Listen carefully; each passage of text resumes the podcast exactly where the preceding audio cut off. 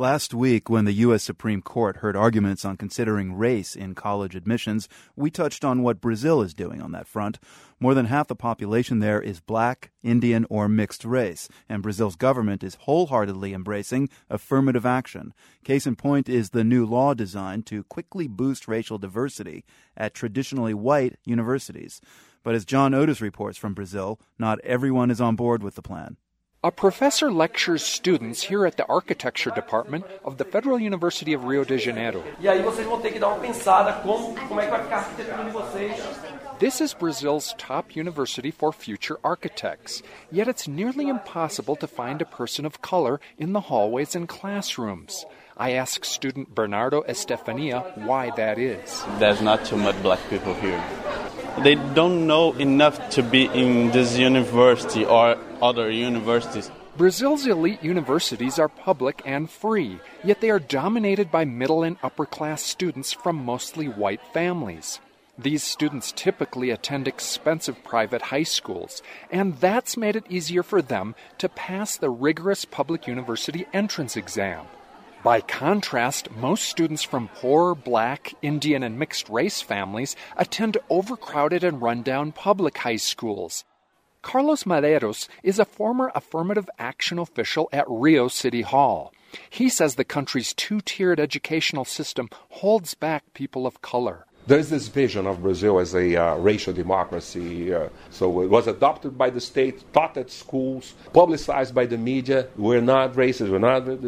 But at the same time, things were happening against black people all the time. To force Brazilian universities to better reflect the country's racial diversity, President Dilma Rousseff signed the Law of Social Quotas in August. The law stipulates that within four years, Brazil's public universities must set aside half of their admission spots for public high school students who are either poor or come from black, Indian, or mixed race families. Many of Brazil's public universities have been experimenting with quotas over the past decade. Medeiros says these policies amount to official recognition that racism remains a huge problem in Brazil. He says quotas are already making a difference. It's already happening. For instance, we had the first doctors who entered the university through that system. It supplies us with role models for the black community. But the new system is raising red flags at some universities. Angela Rocha dos Santos is an assistant dean at the University of Rio de Janeiro. She says the university put in place a 30% quota system two years ago. These students often need extra tutoring as well as room and board stipends to stay in school and keep up with their classmates. But Rocha says the new law makes no provisions for these disparities. I'm against architecture professor Nadia Fattorelli says that rather than top down mandates to integrate, the government should invest more in public high schools. That way, she says, public high school graduates would have a better shot at getting into the best universities based on merit. In my opinion, this is the best way for everybody be equal and fight for a place here. To be here, you have to be good. But I find a different attitude when I visit São Luís in the northern Brazilian state of Maranhão. São Luís is much poorer than Rio and has a larger percentage of black residents. Rodrigo Passos sells traditional Maranhão music at his CD store. He comes from a mixed race family. He dropped out of school after fourth grade.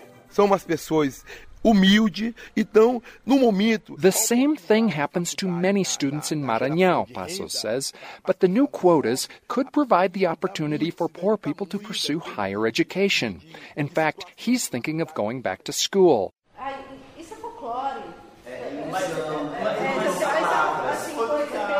At the Federal University of São Luís, I meet a black student named Abiodun Akinwole. The black people who are poor are getting in this university.